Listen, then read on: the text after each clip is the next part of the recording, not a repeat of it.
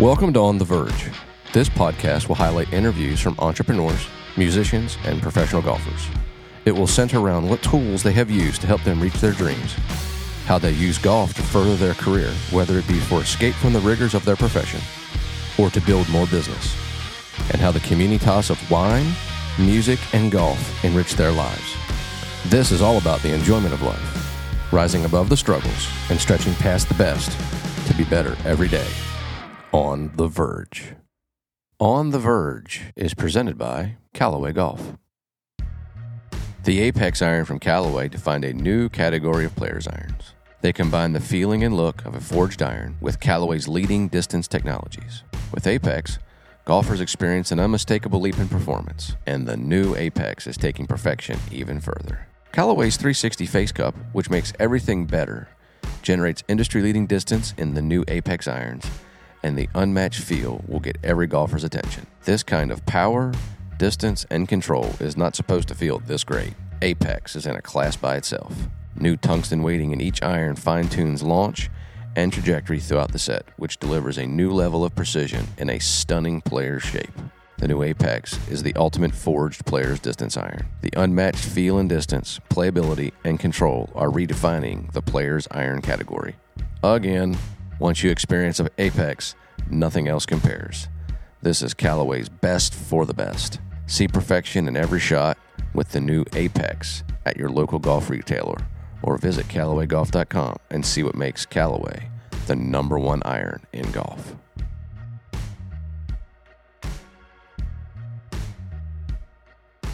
Welcome to On the Verge. Today's guest is a celebrity caddy, former tour player, now swing coach, who's had a very illustrious career on a variety of levels, both as a player and a caddy, and now coaching golf. Matt Gallant. Matt, how are you today, buddy? I'm good, Verts. Great to be here. Well, you've had uh, you've had quite an interesting uh, golf life, and I want to talk about the uh, some of the coolest things you've ever done. You, I almost call you a celebrity caddy because you've caddied for people that everybody would like to know about, and it's really fascinating to hear your stories because I've played some in my lifetime, but I've never had a caddy as good as you. And you you looped me around probably my closest attempt at qualifying for uh, an, an, event on the web.com, and we lost in a playoff. But I I realized then that you should be considering this caddying thing if your playing didn't work out because you were effusively positive. You you know the game so well, you almost talk people into succeeding. And I'm sure as you've experienced in your caddying, because you have a, a, nice clientele of regulars, that they tell you that you improved their game, and that's why they keep having you on the on the bag. But your your first dose of super awesomeness must have been caddying for President Barack Obama. When you think about the experience of that and how that kind of shaped where you were as a as a caddy and as a player. Talk to us about that experience with uh, with President Obama. Yeah, that was uh, that was definitely a highlight for me. It was I was just very lucky, honestly, just to be at a place where you have access to work with people like that. Mm. Um, you know, it, I, I caddying's always come easy for me for a variety of reasons, but basically I'm just I'm comfortable and I like watching people get better and I feel like I can help them do that. And so I you know I gravitate towards that side of the game and and being lucky enough to be where I'm at I'm presented with an array of of you know very successful people to ranging as high a celebrity as, as the as former President Obama and and that week was was just the right place, the right time for me. You know, me and another another guy named Kevin were lucky enough to be put with them out of sheer luck, I guess, and uh, spend three days with with them back in 2013. Tiger played with them one day, and it was just it was incredible. You know, it was just an amazing experience because I, I, was I'm Tiger was my one of my golf heroes sure. growing up, and and that was the first time that I'd ever been around him. Mm-hmm. You know, because I've never made it to where I could play with him. Mhm. Yeah. and so you know this was his second uh, second best, I guess. I was able to be around that, you know, just that aura of him, and uh, and and it's uh, they're both they're both special people. So it, it was Mhm. it was very lucky. When, when you let's talk about Obama and no, I've taken the political side out because I really don't even care about that. What was he like as a person? He was very smart, witty, funny, quick, outgoing. You Uh-huh. know, just on seemed like he was on all the time. You know, and, and I only was with him for for three days, but it was basically all day, and he just like just nonstop, always going, smiling, interested in the game. You know, decent player. Not you know, really good around the greens. You could tell he didn't he hadn't played a whole lot, and, it, and since then, I'm sure he's he's he's continued to improve because he loves the Mhm. game. He loves sport, and uh, he he just was bringing nothing but positive energy around. You know, everybody that was there, and there was a lot of people there because it Yeah. was you know a circus with with he was in he was president at at the time. So this was the first time that that uh, I had seen anything like that. So it was uh, it was amazing. He was he was he was really cool. He, like and he showed interest in in us Oh, that's awesome. Yeah, Kevin and I were just blown away because he would he talked to us individually for a while and, and act like he cared about what we were saying and, and was impressed with what we were doing and we're like, yeah, you what you do is impressive too. You know, it's like all right. But we were talking about golf and I was like, yeah, I'm you know I, I played professionally for a while. I'm still trying. He goes, that's just. It's amazing. He goes, "That's amazing." I look at these guys. I don't know how you guys can get out here and concentrate for that long without this and this. I was like, "Yeah, you know, it is pretty tough. You know, I think uh, I think you, you do it. You do a good job of you know Handling the heat. focusing what you're doing too. So That's awesome. Because I, I do get the sense that he's a good dude. Like he was like a really engaging, fun guy to be around. So it doesn't surprise me that you say that. yeah, I, I think it, it's. I think he's. I think he, from what I saw, I mean, it, it's pretty genuine because Mm.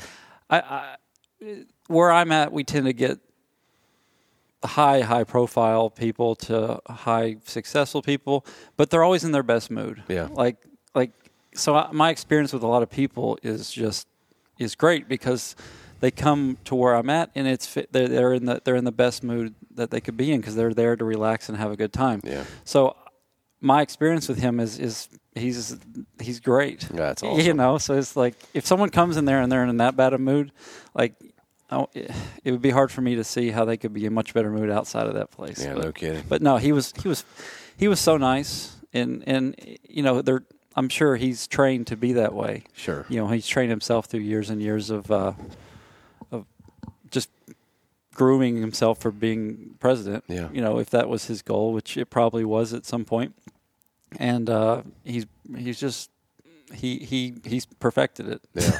That's awesome. Well, I can't imagine what it was like, especially you find out you're going to caddy for the president. Next thing you know, you're going to caddy for the goat. you know, everybody. well, I mean, I'm even fascinated to know. I mean, I've spent a little bit of time around Tiger on the driving range in my years on the on the tour, but not like I've done anything else with him. Four or five hours of like personal time with Tiger Woods. What was that like? Um, it started out with just kind of being very, very excited, just because th- there's a, there's a couple people that I that I've had the chance to work with that have like made me nervous. Wow. And and, and he is one of them, and I was just like, okay, this is. This is my, you know, this is a, just being around him. This guy's amazing. I want to see what's going on. So I watched him, and it, it, it was, it was just you know he's he's also trained to be in that atmosphere and be you know so it, he was he was not as outgoing as as but he was still funny and, Uh-huh. and joked around he spent and he you know he rode with the president so they just you could they were cutting up and laughing and, and stuff all the time and so we get to the first hole and Tiger holes a bunker shot in the first hole for birdie and I'm like oh okay this is how it's you know this is just but then he hit a couple wild tee shots. I'm like okay he's a normal person. You know and then he didn't make a single putt all day. Is that right? yeah, like and you know you hear how and he is he's a good green reader, but you hear how he's the best green reader in the world, and he couldn't he wouldn't ask anybody, and he would miss he missed all his putts, and uh, you know he won Doral next week, so it's not like he was not still playing. This is he won five times that year, so Yeah. But it was cool to see like just to be around it because you don't see. Okay, usually you don't see like the downsides of a lot of your heroes and stuff, and, and obviously Tiger has been so. you've seen everything, so Yeah, it's a little everything. different there. But it's nice to watch him play and, and know it's not perfect. And, and, and as a player myself, it's like okay, you can relax because as me growing up in the Tiger era, you feel like you can't ever catch up to him, Yeah. and there's no way you're never going to be able to. As soon as you onto what he's doing, he's making a change and he's leaving you in the dust there. So Yeah. you're always destroying your game to catch his. It's nice to see that he kind of, you know, he's not he's not perfect, but you Yeah. know he he uh, he's human. Is there anything that you sensed about him as a player that let you know that he was the greatest? Not really that day. No. Yeah, because it was so laid back. You know, it was it, it was more about. I think it was m- just more about that experience with them because that's the first time that those two had played together. Oh wow. And I don't know for sure if Tiger had played with other presidents before, but definitely, you know, the first black president and Tiger being black, I think that was just a huge. It was a huge deal at the time. Mm-hmm.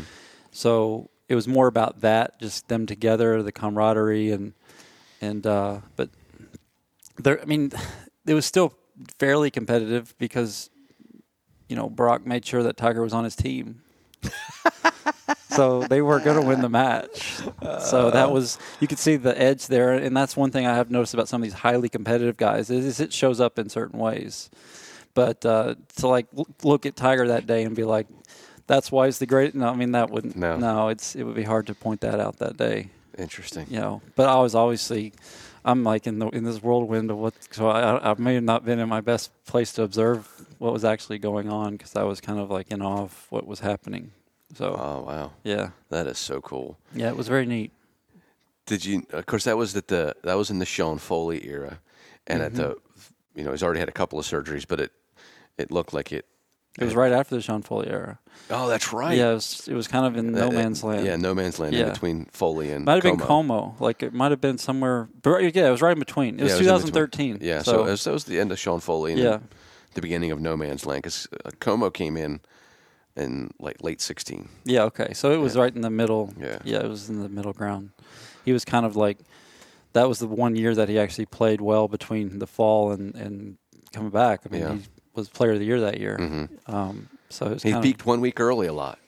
yeah, You know, like yeah, and then he was times. contending in the majors and would, would fall out of it the last day. Yeah. Or- yeah, he was. yeah, He won the, all the. He won a lot of big. He won the players. He won Mm-hmm. Doral. He won Firestone. Like he won. Like you think he was. Oh, he's trending this week, and then he wouldn't. He That's wouldn't right. show up. Wouldn't Like, show up the next. yeah. That's right. That was a weird year because he won almost five. He won five times. I Yeah, mean, and he won the I he won the Players, yeah. and then he won Bay Hill right before Yeah. the Masters. He won. He won Doral, Firestone, and then he won one other one. I can't. yeah, because he won Firestone right before the PGA Championship. It looked like he was trending in the right direction every time. Yeah. And Oh, he might have won Torrey. I can't remember if he won Torrey I think earlier he that did, year. yeah. So it's just like, oh, he's got to win. Well, it's always easy to guess where he might have won. Firestone, Torrey Pines, Augusta National. You know, it's, he wins at the same place a lot. Bay Hill. Yeah, definitely. He's he's a he knows where he plays well. Yeah. You know, and he he uh he's amazing. It's it's amazing how like he, he remember he won Player of the Year that year five times. 2014, everybody said he's done, never going to come back. Like he literally just won the Player of the Year last year. Like no one's that up and down like with with fans like talking about Yeah. him more than that guy. It's you can't. It, it's it's inc- really incredible to listen and watch. Like What, what's funny is that at a certain point, Tiger Woods can only compare himself to Tiger Woods. yeah, You know, so for ten years, he never missed a putt that mattered. One. Yeah, but uh, it was actually the only putt I ever remember him missing that mattered was in '99 U.S. Open, and then after that, like he could have made a three footer on 17, and he would have been like right in there to. Ah, I forgot about that. That's the only one I've ever missed. Ever remember him missing? That was in, that. Then, but then from like that tournament on, he won. He won the PJ. I don't think he missed for for. 10 for ten years, Yeah. and he didn't miss until he missed that putt against Wai Yang Yeah, on like thirteen. Yeah. at Hazeltine. yeah. I was like, wait a sec, did I, did Yeah. I just see that? And he- Rewind the tape. and he also misjudged his his adrenaline on 16. Yeah. he hit it. He hit it really well and hit it over the green. Like it's like, what are you? What, that's making some weird Mm-hmm. decision. You know, then then the whole world fell apart. Yeah, not much long after that Yeah. for sure. It was it was a dumpster fire Yeah. uh, at that particular point. And so we haven't we haven't even talked about maybe the the greatest of the great that you've caddied for, and that is His Airness, Michael Jordan. What's the uh, what's your relationship with MJ, and what what's it like with that alpha male? once again, just sort of lucky to be where I'm at, you know. So I got um, one of my good friends is in is uh, now a good friend of his. Like basically, MJ's one of his his best friends. So he he's like, you want I want you to caddy for him and, and take care of him. We got this and this. So they they're going to start playing in our game a lot.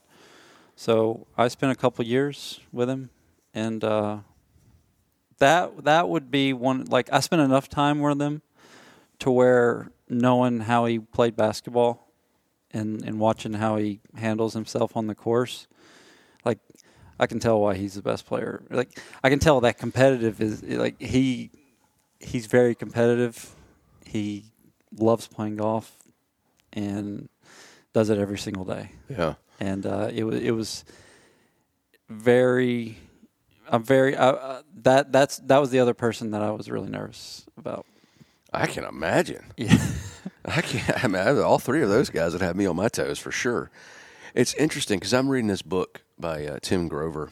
It's called Relentless, and it talks about, among other things, the difference between a closer and a cleaner. And in that book, he talks about LeBron being a closer, and the difference between LeBron and Kobe and Michael, and he says Dwyane Wade and a couple of others, they're cleaners. LeBron can take over a game, but if things aren't going as the way he'd like them to, he can almost disappear in big games. And he's demonstrated that in the past. He's done unbelievable things, but he's he starts missing his shot, not getting his way, and he's quick to almost evaporate. You could never say that about Kobe or MJ. And I think There- it's just a different mentality. it is a different mentality. He does not care what he says to you, what he does to you. When you're on his team, you he holds you to a standard, and there are some serious stories about how he would treat the players on his team if they weren't doing what they should be doing. Mm-hmm.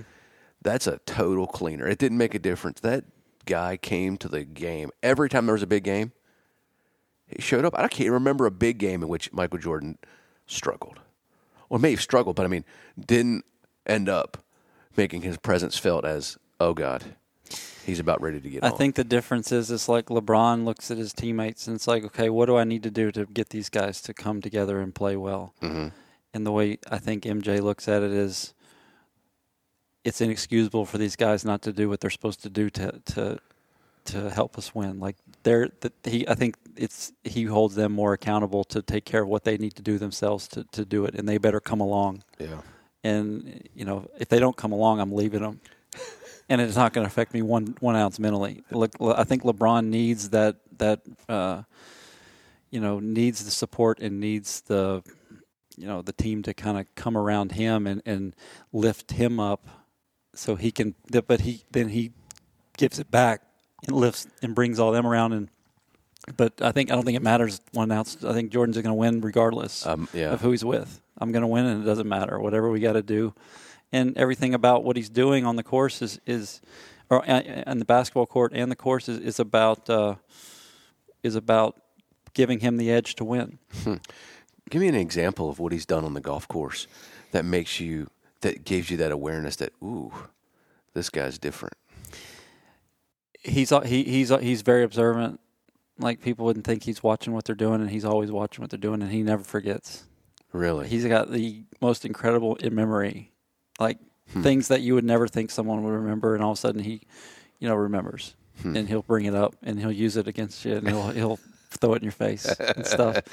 Like he'll- basically, I haven't worked for him much for the last uh, four or five years, just because I only really work for one one guy right now, and he they're at the same place all the time, so I can't do that. But since since you know, I used to work with Michael. I was probably 240, 245 pounds, and now I'm 175. And so every time he sees me, he's just gives me sh- gives me crap about the weight. He's just like, oh, keeping that weight off, Manny. What's up, skinny boy? Like, you know, just so he you wouldn't think like, you know, you think of all the guys he would come across, and it's just he's he always he'll always go out of his way to. You know, if I see him, he'll just go out of his way to just give me a jab. So it's kind of cool. Like, Yeah. you know, he remembers, but you know, just stuff like that on the course. He's always, he's always talking trash. Always talking. Yeah, trash. and and it's not just for no reason. It's like it's to cut, and it's to give give him an edge, and it's to it's just to to give him to win. I mean, he's it's not like he's not taking it ultra serious when he's playing golf. Like he's very competitive. But it's not like.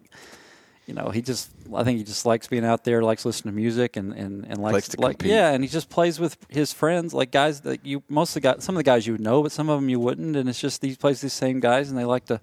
It's competitive, and he won't turn down any bet like they don't play it's not like they're playing for a whole lot i'm saying he'll play with anybody and whatever you want to play for he'll play for it i mean you're not going to scare him yeah, of course not. i mean what, about 150 million a year still with the nike stuff so Yeah. it's like you're not going to bring a number to him that's going to make him nervous. So he'll do whatever and he'll play for whatever and he's going to you know he's going to remember it and he's going to beat you generally. Generally, yeah. Good Uh, player.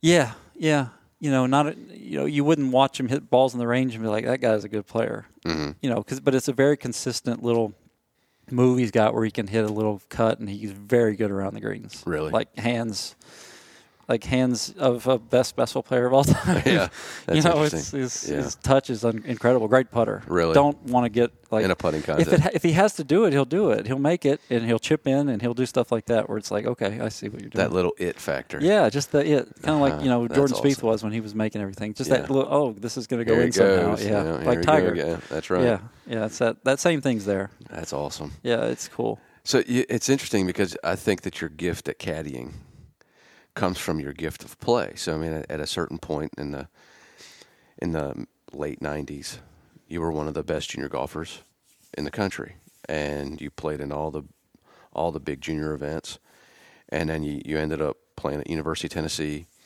transferred to Austin Peay State University, OVC Player of the Year, Conference Champion.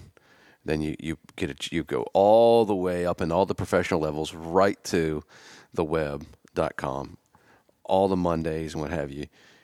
You've had a, an almost awesome to the for your calibration of career as a player because you all you've played at every level but the PGA Tour. What is it that you when you look back on your golf? What did golf what does golf mean to you and as it pertains to I've known you forever. I'd probably say that you're probably my longest standing student that I can recall. Ninety-seven. Yeah. Yeah. Um, what do you? What is it that, that golf brings to you? What do you remember or apply to your playing as a player that you bring to the, the caddying life that you have right now and teaching life too? Mm. Well, I've definitely done everything that you're not supposed to do, and you know, we- I've tried everything. Mm-hmm. so I, I've got a lot of experience uh, in that, that realm. I've, I've I've seen both sides. You know, I, I've I've I've seen success, and I've seen now as I've gotten older, I s- I understand why I, I I didn't get where I was going. So I'm able to see that in others pretty quickly Sure. and I'm able to basically know what I, I, it doesn't take me very long to be around somebody where I can kind of understand their tendencies and, and understand what they're thinking Mm-hmm. and understand um, what they're going to be trying to do with certain shots. Yeah. So I'm I've just gotten I got a good feel for it. Some reason I, I'm sure that a lot of people are like this, but as a as a player, um, mentally, I don't think I was in the right mental frame of mind to ever have made it. You know, the, the it factor you talk about with a lot of these people. I don't think I have that. I think I'm. I think I'm. I'm I think it's something you can acquire. I don't think I. I, I ever. I spent the right uh, uh, energy acquiring that Hmm. because I think I was more focused on perfecting mechanics, and that's Yeah. going to take me where I'm going. And then when that didn't, mentally, I didn't know how to handle it. So I can kind of. I'm learning how to do that, by the way. So now I'm kind of able to give that away Mm-hmm. and understand and help them understand why what what you're doing right now isn't what's actually going to take you there. Here's how we need to approach it. We need to be smarter. Here's why. Yeah. you know. And you got a great you got a great story to tell Yeah. with that too. Yeah, it's uh, you know, a lot of I, I, I worked really hard. I don't think I worked smart enough. Hmm. You know, and I don't think I took care of myself emotionally and spiritually and mentally the way I should have to ever have made it. Yeah. You know, never was balanced. And at the end of the day, I mean, that's what makes the, the life journey so fascinating is that it's not so much when, it's if, Mm-hmm. you know? So I can certainly, I would be, I would put you in certainly into the top three gifted players that I've ever coached. Um, I don't know about the it factor piece. I think that a couple of things may have happened that made you feel like you didn't have the it factor. It seemed like your your cohort in junior golf in Tennessee, that Brandt Snedeker fella, he maybe out itted you a couple of times, and it may have rattled your confidence a little bit. And obviously, you play with David Gossett and a, a lot of other great junior players. But it's interesting because I, know that nobody worked harder than you. You hung out with a group of guys that also worked hard um, that were very good players, like like Ryan Strickland and and Brandt, and you know, there's a lot of great players in your era in this t- in in Nashville at that time that you know had the potential to do something great, and but the I'm I'm interested to hear now that you've had the opportunity to almost make it, play incredible golf, amateur golf and professional golf, caddy for great great players and people and now you're coaching the game and you're you're hanging around Koepka's coach, DJ's coach. You're, you're around Fowler. You're around all these great players. Talk to us a little bit about the, some of the things that you, now that you've seen it and learned from it, that you, if you had the chance to rewind the tape, you would start to apply now, and that would be something that you could hand off in this podcast to 16 to 22 year olds chasing the dream too. Yes, uh, I'm fortunate. You know, like I said, I I've, I keep finding myself in situations where I'm pretty lucky, and uh, outside of as a outside of playing golf, I'm I'm in good situations where I'm able to be around some of the best golf, Yeah. and I watch a lot and I learn a lot, and I'm, you know, as although I could never really apply to myself as a player, I'm learning how I would have, Uh huh. and uh, I just think it's it's not as it's hard and as complicated as I ever tried to make it.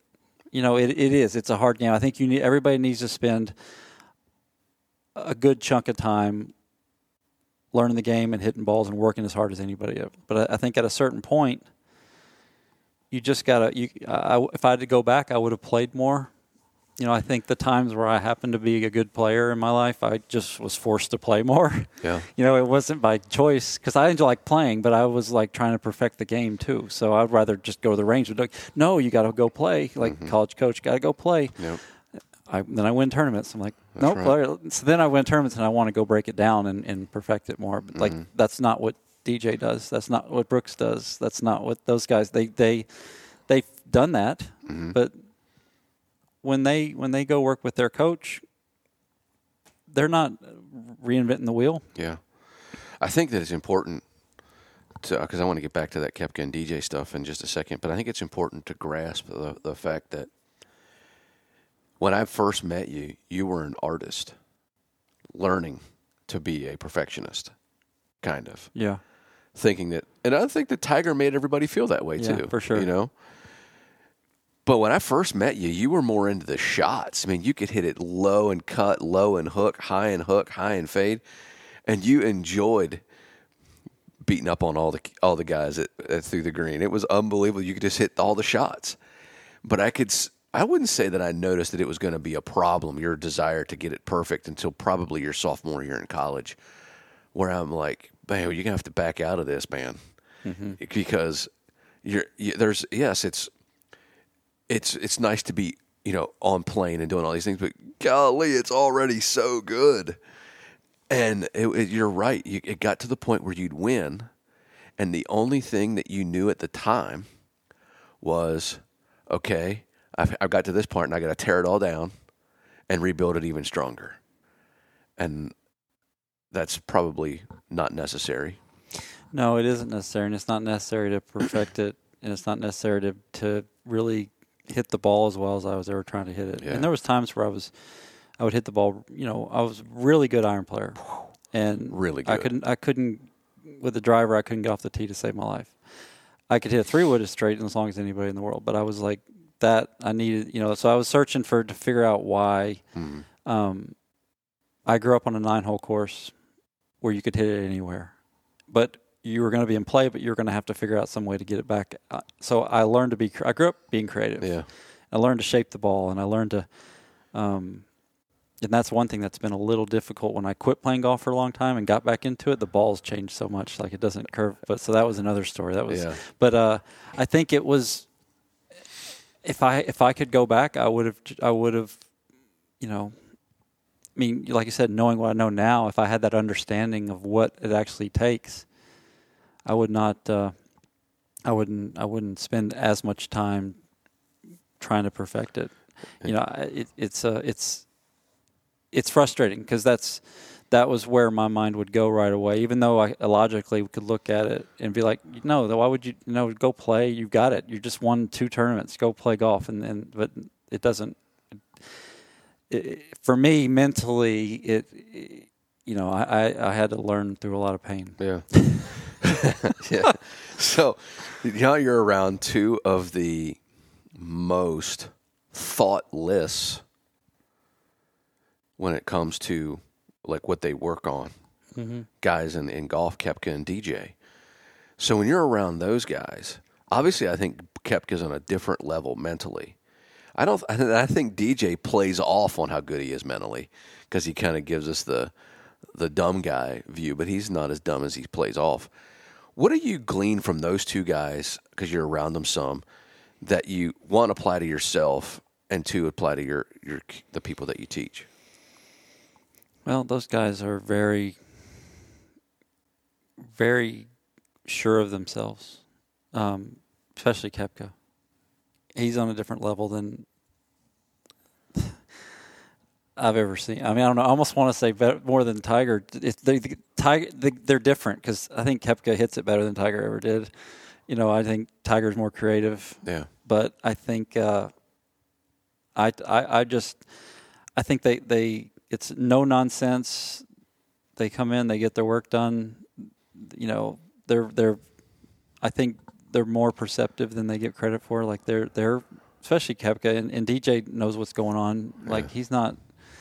He, he, he it, it's sort of an act, I think. Mm-hmm. I, I've because I've listened to him on the course, and he'll ask the right questions. He's very perceptive of what's going on.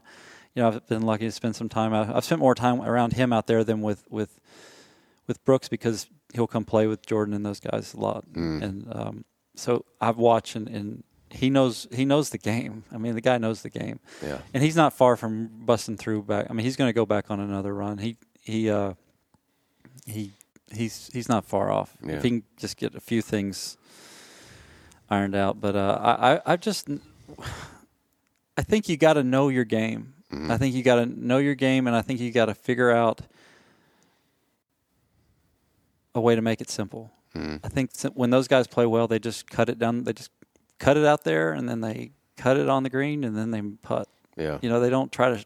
They're not trying to get all. And I don't think you can get all crazy with the shots these days. I think it's much harder. Oh yeah, no You're doubt. not. I mean, shape like what Bubba does is, is sort of incredible. Um, moving the ball that much because it's it's just there's not. Sometimes you hit it and you're just like, okay, you're looking up, wait for uh, something to do, and it's just going straight. yeah, Um, but I think those guys just they they keep it simple and they trust their coaches. yeah, You know, I think uh, I don't. I just there's a there's a difference of.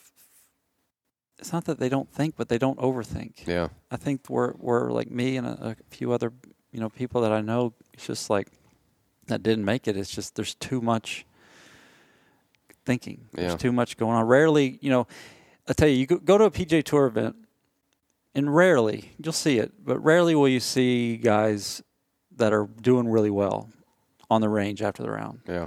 grinding, putting. They're going. They're getting. Uh, I mean, you go to mini tours events and you go to the, that's you're going to see guys in the range All day long. all day long. And I would, and I did that. I felt like if you didn't do that, you're supposed to. You're what are you doing? You're being lazy, and I felt guilty. And Yeah.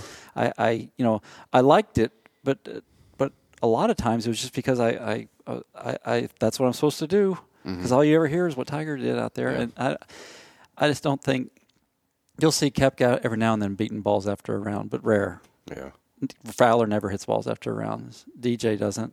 I mean, they just they go and they, they have lives outside of golf and and I I never did. Mm-hmm. You know, I I golf golf was what I was thought I was supposed to be doing, and if that wasn't going well, I wasn't well. You're and- being lazy. yeah, and, and I was doing something wrong, and I so it was just a it was just a constant battle for me. Yeah. These guys, it doesn't look like it's they just it's what they do, and that's it's simple, and they're going to play golf at better than you, and that's simple too. It's so fascinating. Wh- When when you're you say that you feel like Koepka hits it better than Tiger ever did, and I don't think that he gets the credit for being the ball striker that he is, Koepka. mm-hmm. I think Tiger is widely recognized as if he's not the greatest iron player of all oh, time. Yeah, yeah. He's in the he's in elite company with Hogan and I mean, who knows who else could be. I don't know if you, I don't think it's fair to put Moe Norman in that category uh, because he obviously he was a great player, but he didn't. he- Ti- Tiger's a better iron player than Koepka, hundred percent. yeah, That, that's that's without doubt. Like I'm I'm, I'm saying that overall, yeah, the way Koepka gets up and drives it right down the middle every single time. and just hammers it. and hammers it. And like the Masters, you watch those irons he's hitting. You watch the PGA last year. I mean, he hits his just hammers irons just straight, Yeah. and he's got he's got touch. hmm Um, so I don't re- I don't really mean he's like way beyond. I just think Tiger Tiger's always had issues getting off the tee. Yeah. So if there's out of bounds left, Tiger's going to blow it in the right trees and make birdie from there. Like That's that's that's, how it is. Yeah. I'm going to hit it as far away. Like it's not even it's not even going to be just in the right rough.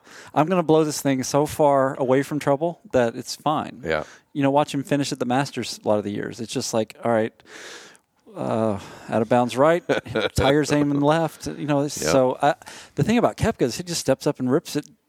I mean, look at the. I was watching. I was talking to Claude about this the other day. I was like, it's un, like him and Rory are on the last hole at FedEx, and and the 18 is dogleg left, water down the left. At- By this point, Fowler. I mean, not Fowler. Uh, McIlroy's out of it. Yeah. He's 11 and 12 under. Koepka steps up, stripes three wood right down the middle, 300 yards, draw around the water's edge. Ma- McIlroy bails out in the right bunker.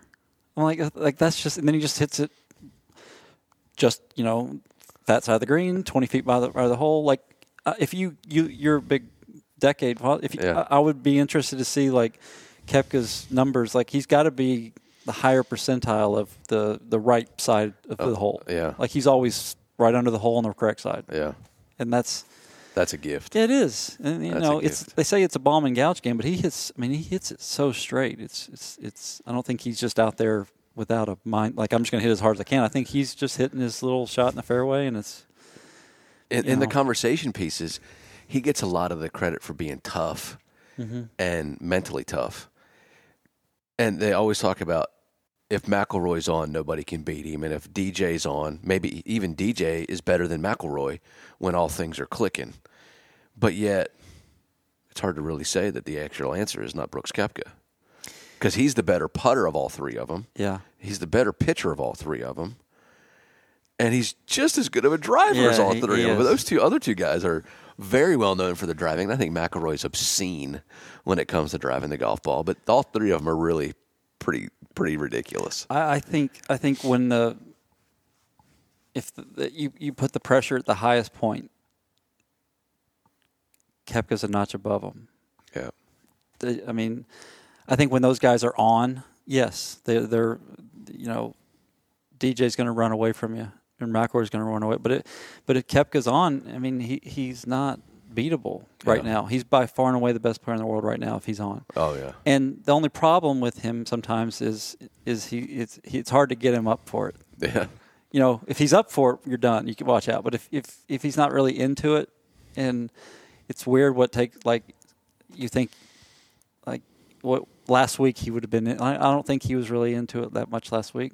Yeah. I think as the week went on, he was, but I think this week you'll see something different Yeah. out of him. But uh, that's the, that would be the big difference. If you notice one, the, besides the driving, the difference between him and Tiger is those guys would both go out and win the British Open or win the PGA, and then the next week Tiger would go to Firestone and win that by ten shots. Like Koepka would go the next week and, and, and it would be like you know the the Travelers, and he really wouldn't Yeah, he wouldn't show up. no, I mean he would go play, but Tiger would go win it. Like Yeah. Tiger would. I don't know how Tiger could do it every single time he played, and he'd only play. He doesn't play a whole lot, but like you, you go back over Tiger's career, he's 100 percent into it every single time he's played. Oh, yeah, there were times like he's er, in, a, in that that window, that ten year window, there was a, a seven in a row streak, a six in a row streak, and like three five in a row streaks. yeah, He just won every time. And you're just like, I just can't stay. Like, it got to the point where it was so good that we started to lose interest because there were so many events that were over on Friday afternoon. yeah, So many events. Like, I, wa- I was going to watch golf this weekend because I can't stand to watch Tiger win by 13. Yeah. I'll go. I'll go play golf. It's, but it's it's so interesting that that era of golf, and then when we watch it, Koepka seems to be the closest thing since that Tiger yeah. that could that strikes fear into people. It's just interesting that he, although he has won four of the last ten, and he's finished in the top five and five of the others. You know, he's always in it, but it just doesn't seem like he won at the same rate as Tiger. Even No, though even though it's pretty close. Yeah, well, in the majors it is. In the majors, yeah, yeah. but it's just because he doesn't win that much outside of it. I, I think he's, I think he's working on figuring out how he, but I just don't think he, he cares. Yeah. That's right. I mean, it's basically that simple. He doesn't really care about other events. It, he cares. He wants to get up for the majors, and that's basically all he cares about. Yeah. You know, and, he, and, the, and the only reason he probably cares otherwise is because people talk crap about him, and then that'll get him to care, and then he'll go do it anyway. Yep. But like in mentally, I don't think if it's not a major, he really really cares. Too It almost seems like his agent slips Chamblee a fifty every Monday afternoon. Yeah. Or, uh, or, or like there's got a, a whole team of people just that, that are supposed to get Gotta- somebody to say something so he can find some you know just board. find something. Yeah, Yeah, I need a little to bit of bulletin make him material. go. You know, I mean that's how Jordan was. You know, Jordan would look for you know he- Anything. yeah, he wanted fuel, and that was his fuel. I think. I think if you're looking at two guys, I think Brooks and MJ are built more like each other than Tiger was in that. Interesting. I mean, it's similar. Tiger Yeah. wants to kill you. Yeah. Tiger and Kobe want to kill you. yeah. Like I, I think, uh, I think, but needing, I don't think Tiger had like, I don't think he ever had that uh, need for like, I need somebody to really rip me. Yeah. Because if you look at if you look at Koepka in, and, and Jordan, Jordan got cut from his high school team. He, you know, rose up and and then got better and went to, to North Carolina. Had to work his way up through that, and then he, you know, went went on and had to work his way up through the NBA. Koepka had to go to Europe. You know, had to work his way up. Mm-hmm. Tiger basically started winning at four, and never lost till he right. never lost till his hit the fire hydrant That's right. That's you know, so it's right. like I think it was, I think those two are more similar. Like that's an interesting point. you're cutting me from the basketball team, okay? Uh-huh. Here, here you go. I got something yeah, for you. yeah. I mean, uh, oh, oh, I'm gonna go to Europe. Okay, I'll go to Europe. I'll be back. You'll see what happens. I think uh-huh. I think that's more. I think Tiger's just like you're the best that's ever been. Now go you, and I'm going to go be that, and no one else is going to. And Tiger just was so much better than everybody else that he didn't need any material. Yeah, it was unbelievable. I think Koepka touches, taps into a place that Jordan would tap into. Interesting. Final thing on uh, the your ascent to uh, all the great things that you've done. You now are you know work with part of the, the most famous lineage of, of PGA professionals in the Harmons, uh, and you've spent some time with Butch and his son Claude, and mostly Claude. They're not PGA. Oh, that's right. They're not PGA. They're just really good. um, fascinating. I forgot about that part. Yeah. What's it like being around the Harmons? Um, it's uh, it's awesome. It's uh, it's I've been able to be around Butch for quite a while, um, just because of the facility we're at. Yeah. Uh, Claude's been there, but I didn't get to know Claude right away. Uh, and and Butch would play, so I would be out there on the course and, and, and get and he's funny. I mean, he's as funny. I, I honestly think he, he just he just tells just a story, and you love the story, and all of a sudden you're a better player. You know, they know everything there is to need. They know their technique. They know everything there is to know about that. But they have a way of telling you a, a, a way to do it that's simple, and you're like, I mean, if anything, it's almost like people come in. I watch people come in, and it's just like sometimes so simple the the stuff that they get, and they feel like oh, that's it. Just you know, and you're you're you're a, you're an amazing teacher too. So you kind of you you get to the point where you're a, you know what you do, and you can make the complicated very simple. Mm-hmm. I think that's what I'm talking about. Yeah. And just being around the Harmons, it, it's we have a, a unique place because we have a lineage of the Harmons at our place, and we have lineage of the Burke family. So we've gotten to Jack, Jackie Burke and, oh, and yeah, yeah and, and, and then Claude Harmon Senior, who won the master. They both won the Masters and stuff. Yeah. So just some of those historic families, um, and then just Claude. Claude is Claude's amazing. Claude grew up around this whole thing, and he's been able yeah. to not really care about playing golf. Mm-hmm. Like he he never cared about playing golf. It's it, he he he can hit it. He can if he if he really wanted to work at it. I mean, he's had some injuries, so he can't really do much. But he never really had the drive. He just grew up around Butch and his grandfather, and yeah. sitting, and all of a sudden, and Ben Hogan's there and hanging out, and he just lit. So he's just been able to absorb and absorb, and now he he's like the golf whisperer. Yeah. I mean, it's he's probably the best in the world at being able to be with the best players in the world and just make them better. Mm-hmm. You know, and it's because of what he's learned through them. Yeah.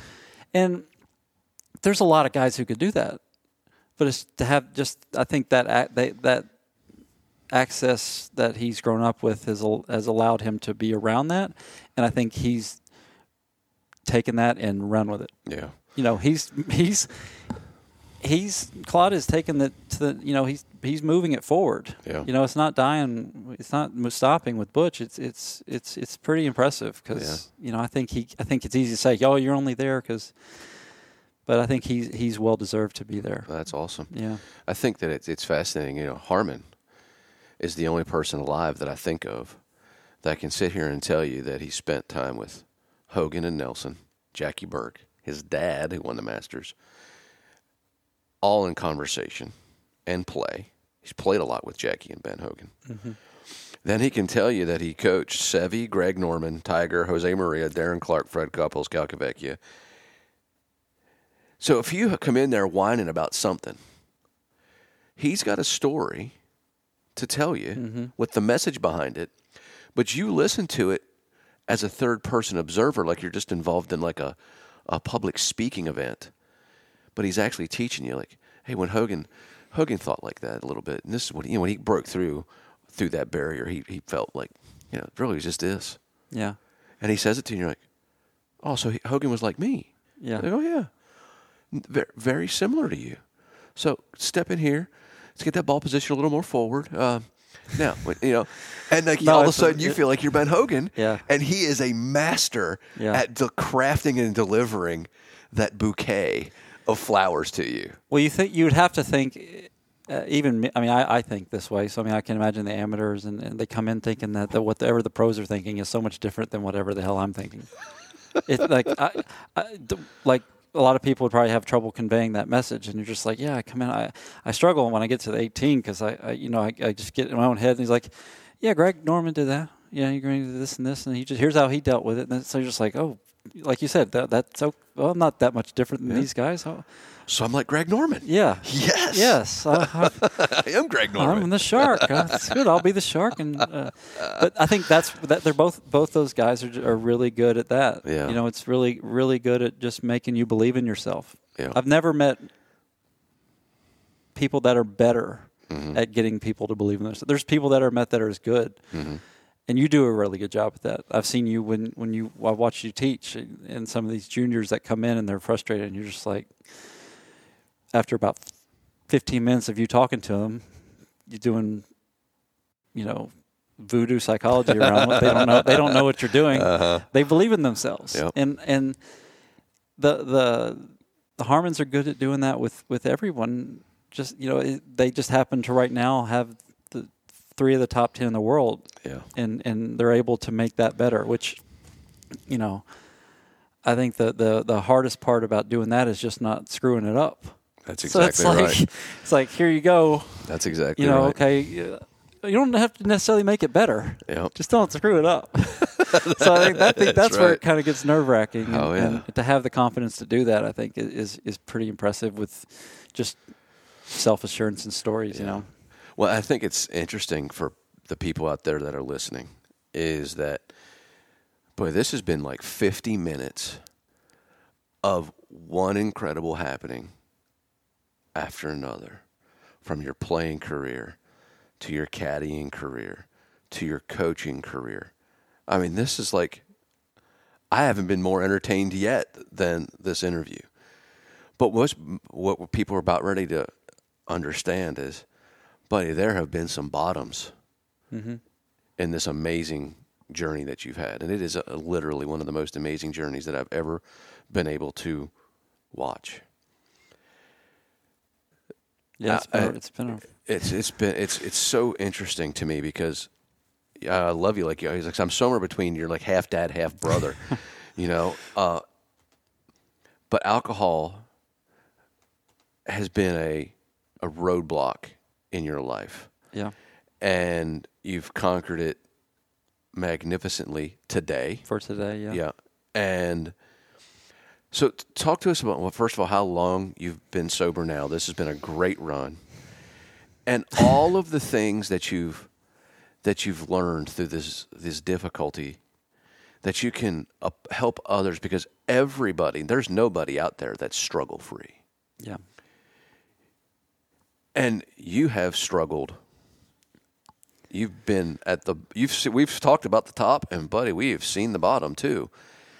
People need to understand that the bottom is just a moment. It's a chapter. And you can turn it around because you've turned it around multiple times and now you're cruising beautifully right now. Yeah. What have you learned? And talk to us about the road. It's been a long road. I like how you you said it too. You, I'm on a good run. Like you know, someone has has had a lot of stops and starts when like this time is is going going pretty well. Got a nice run. It's been over three years Yeah, now. that's so great. Um, So you know, great. I'd had. Uh, I think I, I, I finally. I first was a.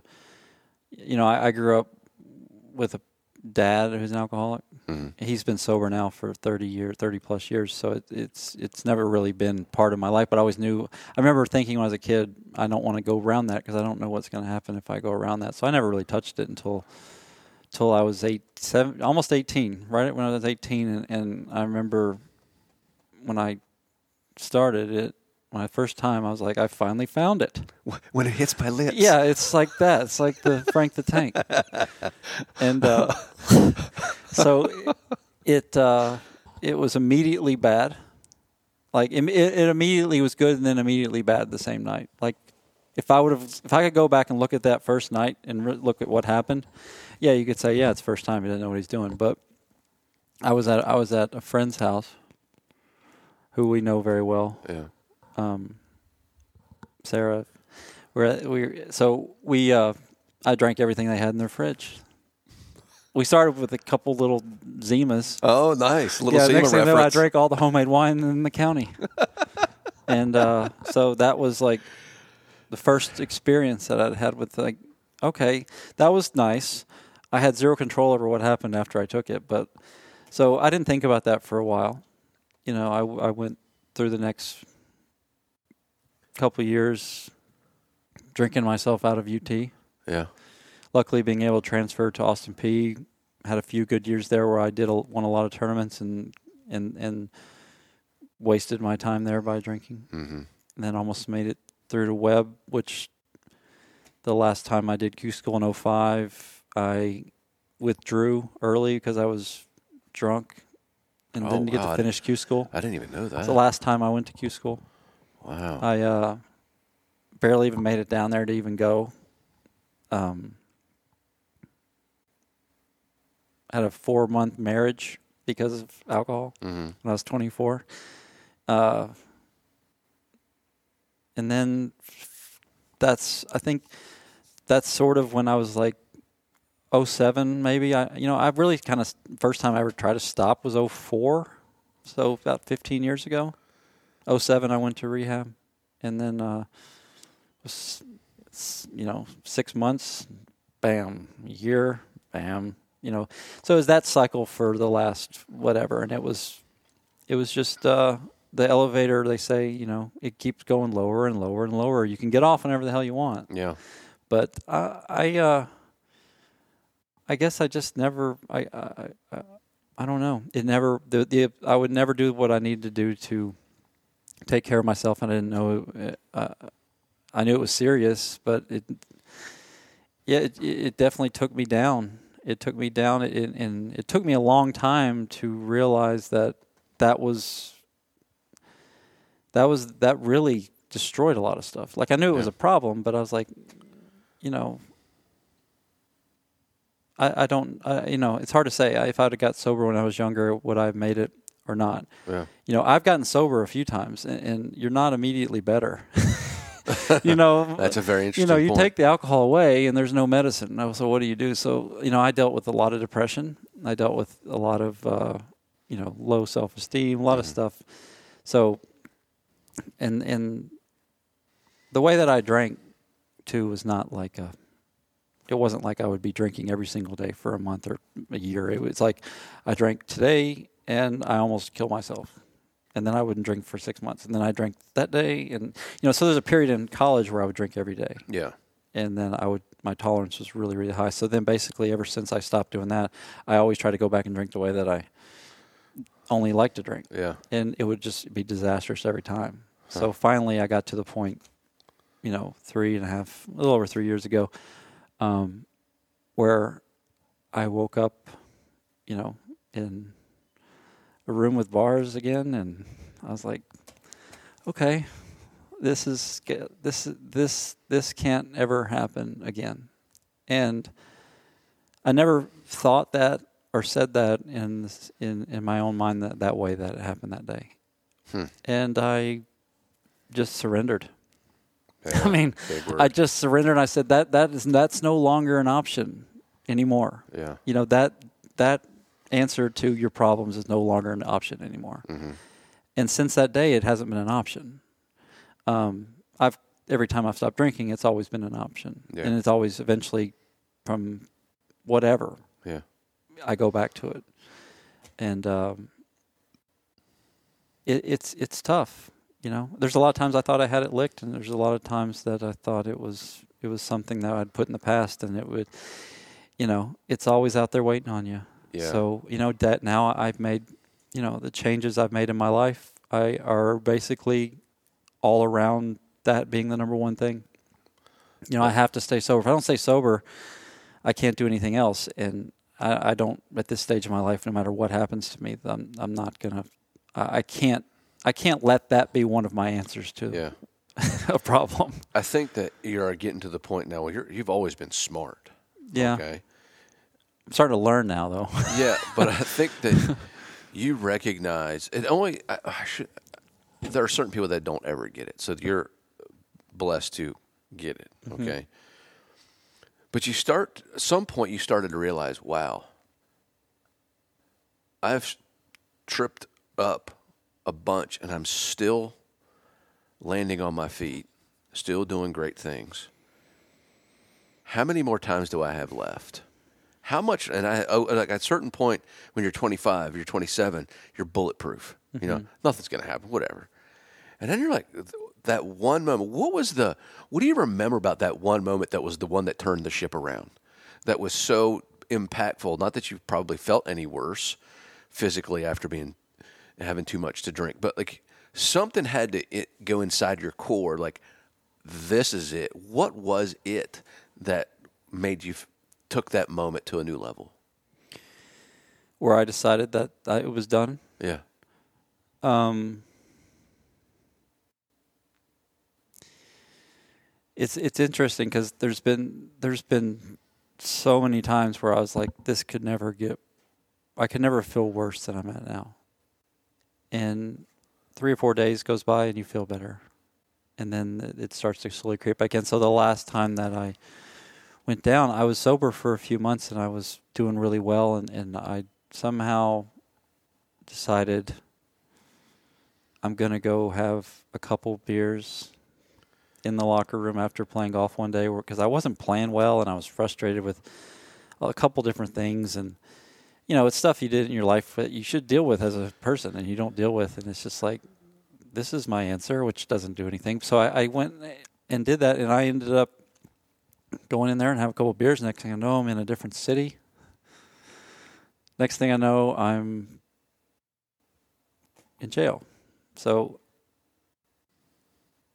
how the hell did this happen again? Yeah. I know what's going to happen. Like I literally, I know I know nothing good's going to happen. I don't know what's going to happen when I drink. Like it's the opposite of knowing what's going to happen. I don't know where it's going to go. So I'm just like, what are you doing? Yeah. You know, what are you doing? Like, and I was not in a good place when this when when the, I stopped, but it was it was just something came over me that decided that's that's that's the point. Yeah. Like that's that's it, it, it's really hard to describe. Like unless someone's really gone through and done it. But there Yeah. comes a point where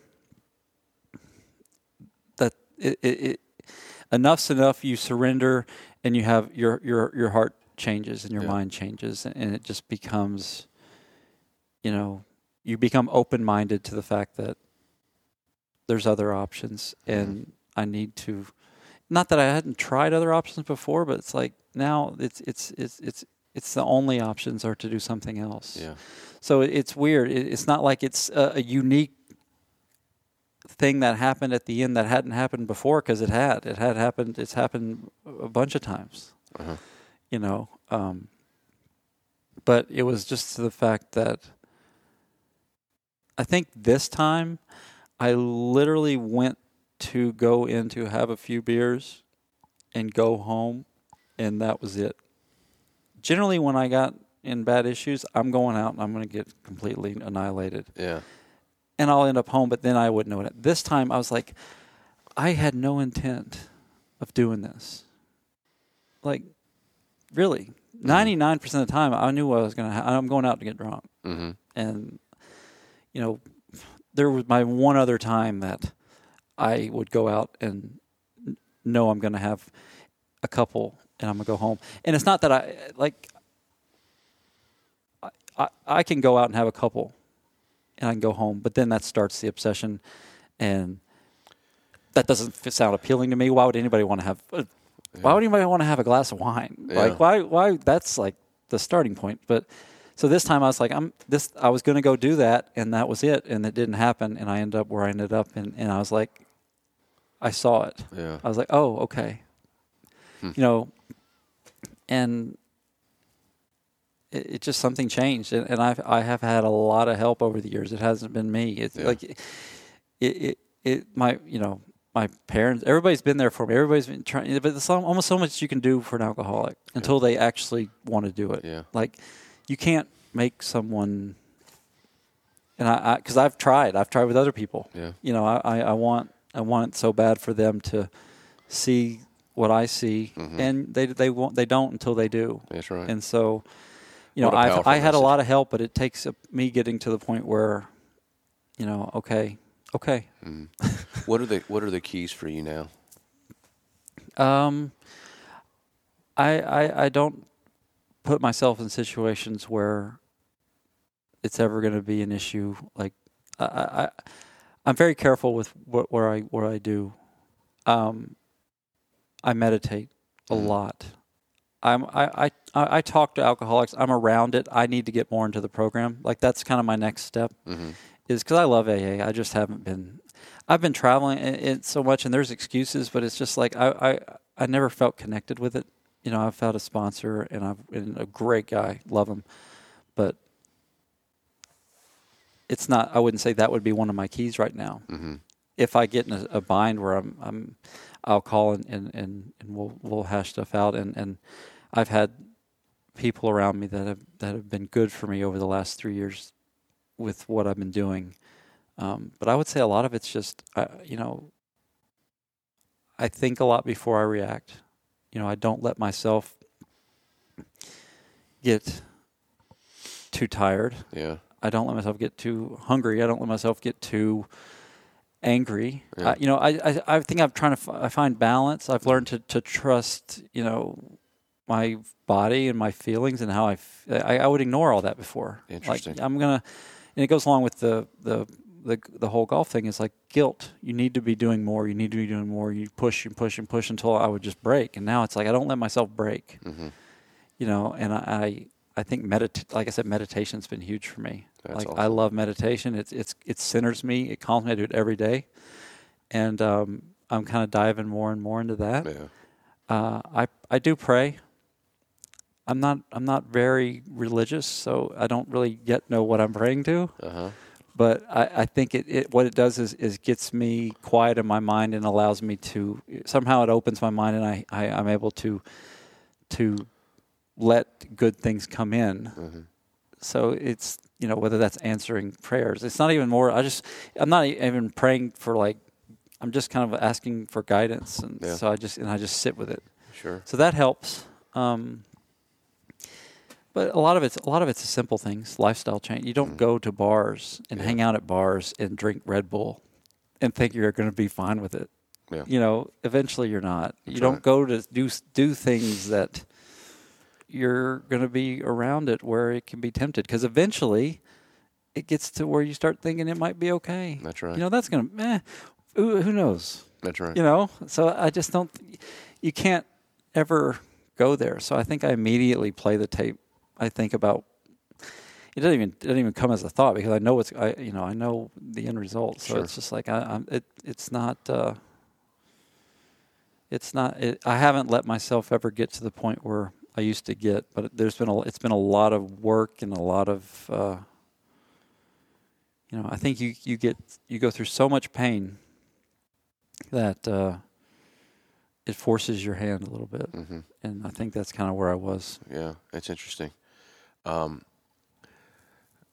so David Feherty is a really good golf example for us because David was a tr- a very struggling alcoholic. Mhm. Probably cost him a lot of his career as well. And uh, he's he's been talking about it openly on his TV show forever. You know, he did that great interview with Tom Watson. That was an amazing one. And he says that he's always he has to stay on top of it every day because alcoholism's doing its push-ups, it's doing its kettlebell swings, it's getting stronger, mm-hmm. waiting for my weakness to show up. And everybody roots for Feherty because he's such a good-hearted dude. And I think that life just never stops challenging you, you know.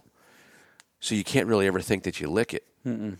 because you know, for the unforeseen, for Feherty, is he's on this nice ten year run, got his life in order, and then the gods throw him a wicked punch in the face, Mhm. which is his son commits suicide. So he's like, I, I, I got this. I'm never gonna. I'm never gonna get down. this road." And then something happens in your life that's so overwhelmingly difficult, maybe even more difficult than anything you ever faced with your own drinking. That it's sent him. It's sent him back again. And that's like there's a perfect example of somebody who was a beacon of light for so many alcoholics, like David Feherty was, because he was so open open about it. Life is going to test you every day for something. That is a that is probably the worst nightmare of any parent in the world. And he, he was like twenty some years old, or thir- almost you know, like in his mid twenties, right? Yeah. couldn't be, you know, there is no worse thought. So that's why you can't ever think you got it licked because you never know what's going to hit you next. Mhm. And that's why you enjoy every moment. And that's why I can tell right now you're you're done a really good job of being in the now. Yeah, gratitude helps. Yeah, gratitude. You know, because it's easy to think about what you don't have, what you screwed up, how you could have done. You know, and I think there's it's yes, if you can if you can look at what you could have done better and take what you and, and learn, then that's great. But to constantly like be upset and to be jaded about you know everything. You look at that situation. There's always things that uh, it's just it's tragic. Some of the stuff that happens in the world. yeah. And so, like you said, I made the mistake of thinking I'm never going to drink again. Yeah. Like that's you know I've made that mistake a lot. Yeah. you know, and I and I stopped preparing for if something happens, then what what are you going to do? And and I think that's where if I have any fears now, it, it's I, I want to be able to handle things because I think about stuff like that all, uh, quite a bit. Like, c- what could I handle something like that? And there's certain situations I don't know if I could handle. And there's certain times I'm overconfident with thinking I can handle whatever, and that's when you're going to get the big kick. And you know, Yeah. it's like, so I, I think living in the now and just doing the best you can and doing the next right thing is is all you can do, and try to take whatever experience you have and learn from it, as opposed to you know years and years of beating myself up for things, as opposed to actually learning from what the heck just happened and and growing. Like I, I stopped growing for a long time. Yeah. You know, I've started a lot. Yeah. You know, the last couple of years, I've started. You know, I'm I'm like on nonstop right now, but Yeah. I spent years just in stall out mode. Yeah. Interesting. you know, fighting the same the same spinning circle. Yeah. Like alcohol golf, alcohol golf, alcohol golf. It, it, wasn't taking me anywhere. Yeah. I'm just like, what, the, you know? So it's tough. Um, you know, there's a lot of people out there struggling with whatever they're struggling with, and it, it, there is there is hope, but it takes you know awareness of what's going on and the willingness to change. Yeah. Very You fascinating. know, Yeah, I mean, so so powerful. Is there anything that you'd you feel like you'd like to, to pass on for people that are struggling with anything that you haven't that you haven't said about hope or Yeah. hope or perseverance? I would say no matter what you're going through, there there's other people out there that are going through it or have been through it, and there's you you'd be amazed of what talking to somebody else about something that you're dealing with would do for you. Mm-hmm. Because if if any if people are like me, the easiest thing to do is to get into your own head and just think about things. And generally, when that happens, it, it's it's not going to end up well because you're you're kind of not you only have one perspective, you mm-hmm. know, and, and it's yours, and you're you're you can't see what the heck's happening because you're right in the middle of it. So I think just don't hesitate to look for help Yeah. you know, and accept help. Like I think a lot of people won't like they struggle with accepting help because they feel that like it's weakness or they need to let. But I mean, the only way for you to be able to help somebody else is for you to accept help and get yourself better. That's right. So basically, you being selfish and taking everything on your own and not knowing how to deal with it and making yourself miserable and drinking or whatever. I think you know I did. I did that for forever, and, and you're useless to other people Yeah. you're useless to yourself. You're Yeah. just self it's self destructive. So I think just have hope and know there's other people out there that are going through it and, and people have been doing it forever. And Yeah. so that they're only there to help other people along. And it's it's interesting. The, the No matter big- where you're at. Yeah, that big word is shame. Yeah. The shame. I'm big into I'm big on the, into into that kind of stuff right now. Yeah. Yeah. Brene So- Brown is like Oh, my hero. she's awesome. yeah. Eckhart Tolle is great. Yeah, I love Eckhart. Um, there's so many great out there, but Brene Brown is phenomenal. But you, you, you're right. You gotta you, you you have to know in a world we live in today, also that's so lacking interpersonal communications, mm-hmm. that more and more people are struggling with different versions of problems because anxiety is so high, and anxiety is so high because well we spend all of our time looking at a phone. and, and most people that haven't subjected themselves to therapy or you know that form of self-help are not aware of what where it's coming from Yeah. and what's going on so they, they, it just i think i think if if if people were were exposed to healthy ways of dealing with things at a younger age i think it would it would go a long way of Yeah. of, of helping people grow and move out of those things faster. I think some people get it early and, and they're just the, whether their parents have, have gone through it and then they, they pass it on Yeah. or they they've luck dumb lucked it. But I think a lot of pain has to go on through years for people to get it, which I think pain is good because you know I think pain lets you know when things are good too. But Yeah. you, it's unnecessary. A lot of it you Yeah. don't have to. That shouldn't take as long. So true. Well, one of the things that I am a big believer in is that we we spend a lot of time doing the things that we love to do to try to be as good as we can be and pass on as much greatness. But that also drains the batteries. You got to do things to recharge our batteries, and there are not many things that lift up more people than sporting events and and live music and music itself. And so when we talk about your favorite music, when you think about your favorite bands and your favorite music, what do you, what do you like to listen to? You know, I'm I'm moving. You know, I'm back from Nashville, so I've always kind of been around country, and I went away from it. But I'm kind of starting to move back towards it a little bit. Yeah. You know, not like I, I, I and I, I think I've taken some of. I listened to what some of the recommendations. See, I think a lot of the stuff in the last three years, I'm trying to move on to new stuff. Yeah. So I I listen to podcasts and I and they say this book's good and or this music's good. So I'm kind of trying to go with you know get away because a lot of times music in my mind brings me back to times that weren't that good. Oh, yeah. So I'm trying to get fresh stuff going on. So I'm kind of uh, I'm moving into. I'm trying to think of that guy's name. Who's that country musician that had a rock band now? And uh, Stapleton? I'm I'm listening to some of him. Yeah. I like I like that. Um, so that that that's kind of where I, I figured out recently that I struggle with a lot of the the older music that I liked is is Takes you to bad places. well, it's not it's not that it's it's bad, but it's like a, a, a type of bad where it's good. It's like you you you know I don't like dwelling sitting in that that like that used to be a comforting feeling of being depressed, which Yeah. is weird. I don't know if it's almost like I, I at one point I was sad and I wanted to sit in that sadness Yeah. you know, and be emotional and be so. I think a lot of the older music I listen to takes me to that place, and, and I just don't have time for that right now in my life anymore. And I'm and I'm happy now. So I uh-huh. think it kind of goes along the lines of what your Tool guy said.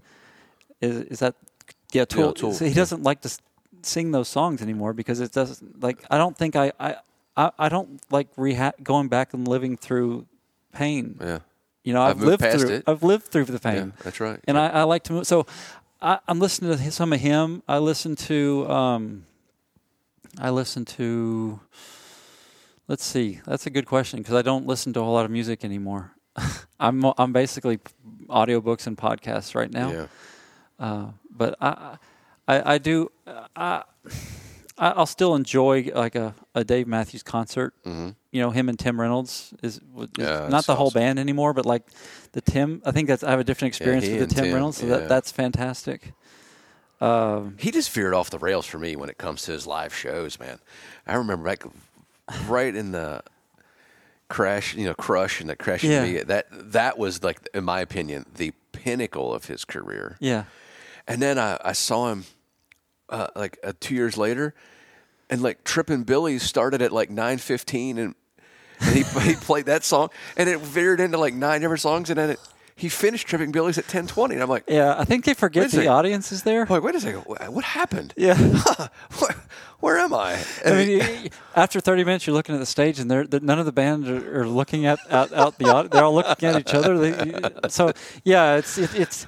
I think I definitely would struggle to be in the mind frame to enjoy that now. Yeah. like I I can understand that, but like I think you need to be partaking in some. Some things to sit there and listen to a 55 minute rendition of Tripping Billy. That's so true. like you better be tripping Billy. so true. But uh, like when he plays with Tim, it's just like a four minute, and it's it's hard and it's done. Like Yep. the songs are not the drawn out version, and the ones that are are like three, three like four, four and a half minutes. So, Yeah. I, you know, but uh, you know, I've always been a Pat Green fan. I've always been a we, you know, the Floating Men from the college days. Yeah. We had those kind of things. I, I like Pearl Jam. You know, with you, I'm never as hardcore a Pearl Jam fan as you were. Uh, I think I just missed that age thing. Yeah. Like I was more of like Matchbox Twenty. It's like more of the, you know, the the kindergarten version of Pearl Jam. Yeah. Uh, That's so true. you know, we, we saw Matchbox 20 in a really great show. Do you think that was, that was First probably one of concert I ever went to. Is that right? Yeah, we got the the you know front row at the Yeah. Ryman From Kroger. from Kroger. From the unbelievable, we you know you got like the you the Dixie they brought the Dixie Chicks out. You Yeah. reminded me of that, and, and uh, that was awesome. You know That was a that was one that was the first concert I went to. Um, and that might have been one of the best. You know, I've seen Willie Nelson at the Ryman. He's fun to watch. You know, just he's just ageless. You know, timeless. It, it's pretty cool. Um, U2, I saw U2 at uh, Giant Stadium. That was pretty cool. Oh, I bet. Um, Were they really good live? Did they uh, sound yeah, good? Yeah, yeah. yeah. I uh, they were really good live. It just made me think of a funny story, but it would be hard to kind of go into. You, you, I think I mentioned you mentioned one time. You didn't you know the the Rascal Flatts guy? Uh-huh. What's his name? Joe Don Rooney, the guitarist. Yeah. Okay, so I was at I was working at, at a golf course in the mountains, and he he he was up there playing, and um, I'd been asked to go out and play with him because they needed a pro to play with him, and we played like 16 holes, and then the other guy, uh, we got on uh, our 17th hole, and it's par three, and he almost makes a hole in one, and the guy's like, "Oh man, that'd have been amazing! You have a number one record and a hole in one the same week." And I was like, "Record? What record? What, what record did you get?" And he goes, "Do you like Rascal Flatts?" Oh yeah, I love them. He goes, well, "That's that's that's Rascal Flatts right there." I was like, "Really?" like we played all day long. Had no idea. Yeah, he's a really good dude. He's an man. awesome guy, Yeah. and he never mentioned it once all day. And that, Yeah. like that, that's pretty cool. That just you mentioned him on a podcast, and that's that, that's what, when we're talking about music. That's reminded me of. I, I, that's the only music person I've ever met. I think. Yeah. So Joe Don's really fascinating. I've had the opportunity to teach him a lot. He is really cool. And we share, the, obviously, the love of music, right? So we're, I'm always talking about my influences, right? So I, I think to me, one of the coolest things is, you like, you like Maynard? I'm like, do I like Maynard? I love Maynard. Yeah. Like my, my main goal for this podcast is somehow get one point where I'm important enough that I can have Maynard on my podcast. Yeah. And he's like, hey, uh, Puscifer's coming to the TPAC. You want to go? What's that? Puscifer's his third band. Oh, oh, awesome. It's, I mean, he's got three bands, right? So he goes, I want to go experience Maynard. So let's go. So I'm like, okay, awesome. And I, like we sat down, we talked about his. He spends a lot of time with Vince Gill, and we just talked about the fundamentals of what's it like to be a guitarist on the PGA Tour of guitarists. Yeah. You know, he gets his licks in every day. He's got his own studio at his house now, and he's just constantly going through the motions, hitting his wedges. You know, Yeah. you know, hitting his nine shot ball flights. You know, he's going through it all. And as we talked about his influences, and he's a bit, he's heavily influenced by Vince Gill, who's probably one of the ten greatest guitar players of all time too. And just listening to him, how he, he what he's listening for, then I, he, I just know that I'm not a musician. It's like, wow, I, I didn't pick that up because, oh man. So you know, when you're everybody's got something, everybody's got a talent, mm-hmm. you know, and that's the thing that I always try to pass on is that your talent might be not be what you want it to be, but everybody has a tremendous gift, and it's up to trying to figure out how to find it, and then figure out how to put yourself in that place a lot. That's a gift. That's a gift. Yeah, I think I think uh, I'm I'm I'm starting to. It's evolved a lot for me Yeah. because I've always known that I've I've even when I was playing my best, I, I've always enjoyed caddying, Yeah. enjoyed teaching Yeah. more. Yeah. Like even when I, I was like, I want to be a best, I want to be the best player in the world. At one point, I, I was a great player. I never really enjoyed it that much. Like, I don't know. I don't. It's just the. It's it's. You know, it's nerve wracking. It's it's it's you- you don't know what's going to happen. I think the controlled environment is better, is easier when you're a caddy or a teacher. I think it, mm-hmm. I think I more gravitate towards peace, just because of how I'm built. I, Yeah. I think it's.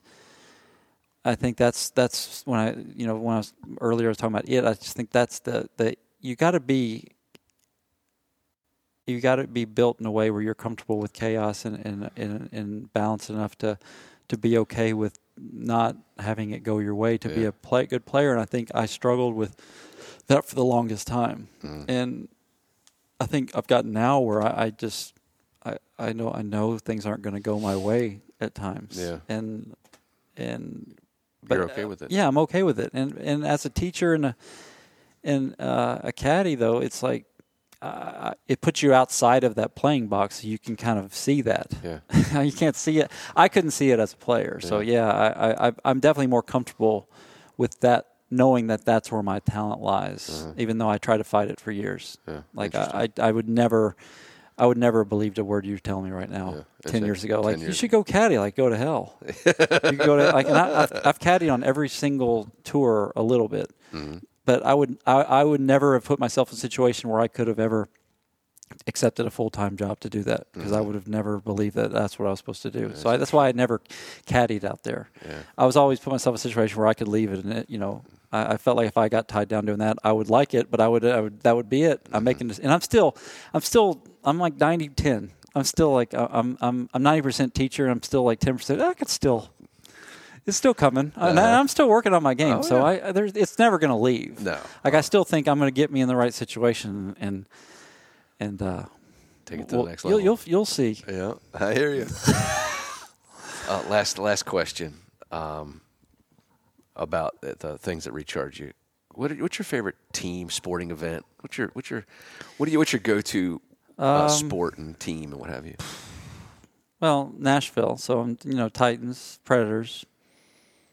You know, um, the sp- I was at the Music City Miracle game.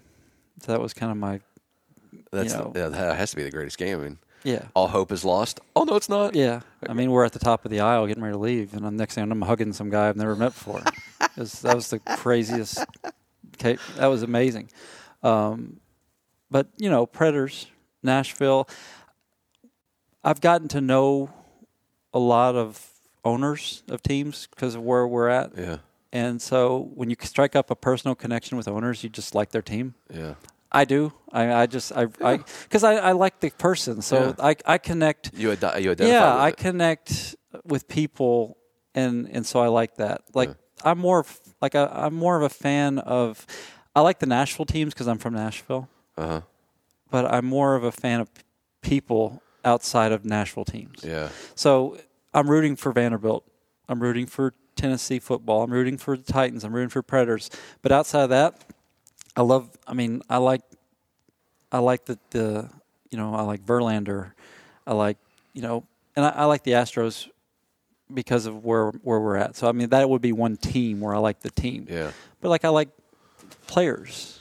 You know, like Sure. I like owners. I like I like the person. Yeah. So I so I'll root I'll root for I root for a lot of things. Yeah. It's I'm not like a diehard, you know, this is it. I think I grew up a diehard Braves fan just because they were on television. So, I mean, I, I would remember I would freak out about baseball game and I would watch every game. I don't watch sports anymore. Yeah. I like I watch the playoffs, but even then I'm not like, you know, it takes a lot for me to to Like, watch it. yeah, like the watch. Masters, I think was the only major I watched this year in golf, and Tiger. Yeah. You know, I was crying that day. I was Yeah. like, this is Doesn't get any better than this. yeah, this. it doesn't get like that feeling is hard for me to find, like in, in, in, in sports for some reason. I think as a as a coach now, eh, eh, when when I get to the point of where I have players that are doing things, I'll have that feeling like Yeah. you've experienced that. I've never experienced that because I've never had. I'm just now getting into where where I'm at, so I've never experienced watching one of my players win a tournament, Yeah. and I don't have kids. Yeah. So it's like, I, I, I, the closest thing I could have would be my brother or somebody playing like Sure. where I'd really feel like this is I brought you know I've helped do this. Yeah. So I'm, I'm I'm that would that kind of you know so I, I do re I do my recharging I think tends to be more. The meditation recharges me, and I, I'll, I'll tend to I, I tend to just kind of I'm a, I'm a, I'm a huge introvert, like I'm a big introvert. So it's, it's interesting though. You're you say that you're an introvert, Oh, but as yeah. soon as somebody lets you free of your introversion, you're very extroverted. one on one. Oh, well, okay, well, that makes sense. Yeah, maybe. Not I don't. so- I not so much if you give us a group, I don't feel. Com- I mean, it, it it would have to feel. If it's if it, if it's very familiar, I would I would feel that way. But one on one, if I know you, like you and I are like family, so. Um, if it's one on one, that kind of feeling, it's good. If it's one on one, I don't know you that well. I'm very uncomfortable. Yeah. But so I'll recharge a lot just on my own. Yeah. Like I, I need my downtime. I need alone time. I'll watch. I just you, I could put on. Generally nowadays, what I'll have is I'll have my iPad in my here. I'll have a book here, and I have my iPhone here. So I'm I'm looking at swings, and I'm watching something on Netflix, and I'm you know so it's a lot going on, but it also centers me in what I'm doing here, and it kind of that that's sort of how I recharge. I just kind of I, I don't going going out to a sporting event, going to a concert, going out in public where there's a lot of people does not recharge. Yeah. It, Interesting.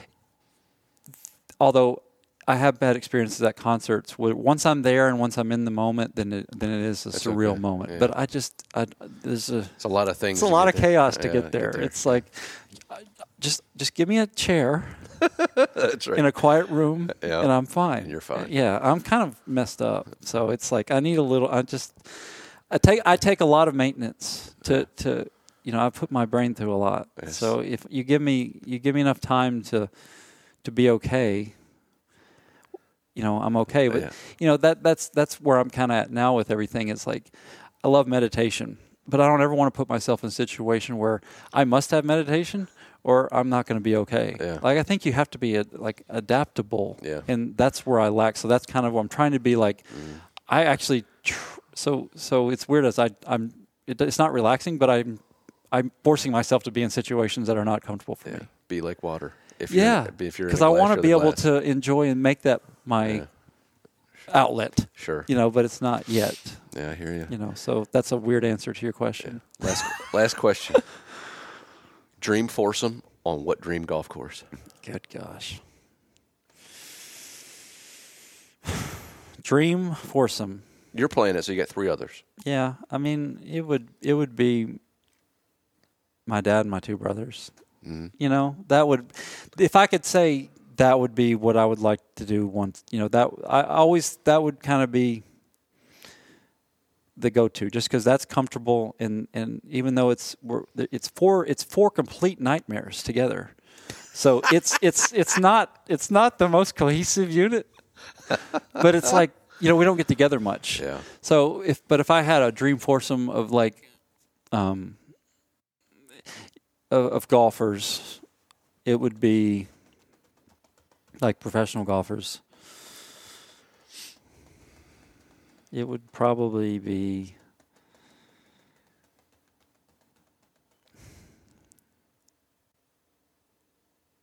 I like I'd like to I'd like to play with Duval, Uh huh. but I, I have to specify a year. That's right.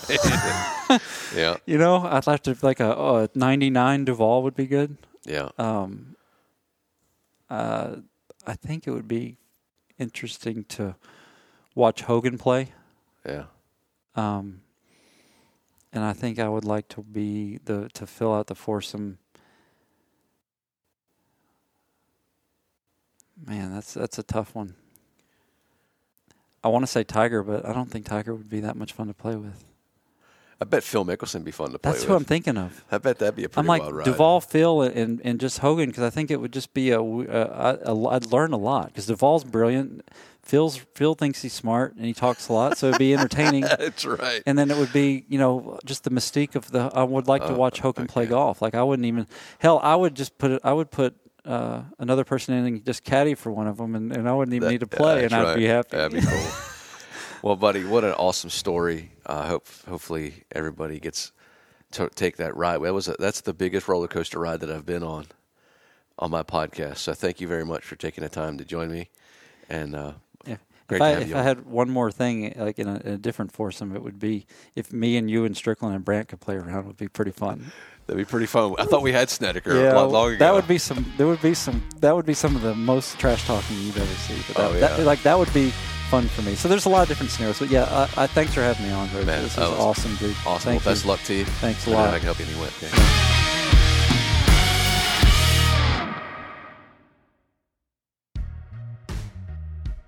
Callaway isn't just pushing the boundaries of driver technology, they're pushing ball speed further than humanly possible. The new Epic Flash driver with Flash Face technology features Callaway's first ever driver face engineered with artificial intelligence. By harnessing this power, Callaway was able to create, test, and refine over 15,000 different faces to find the absolute fastest one. The way speed is created has been completely transformed. Learn more at CallawayGolf.com slash AI.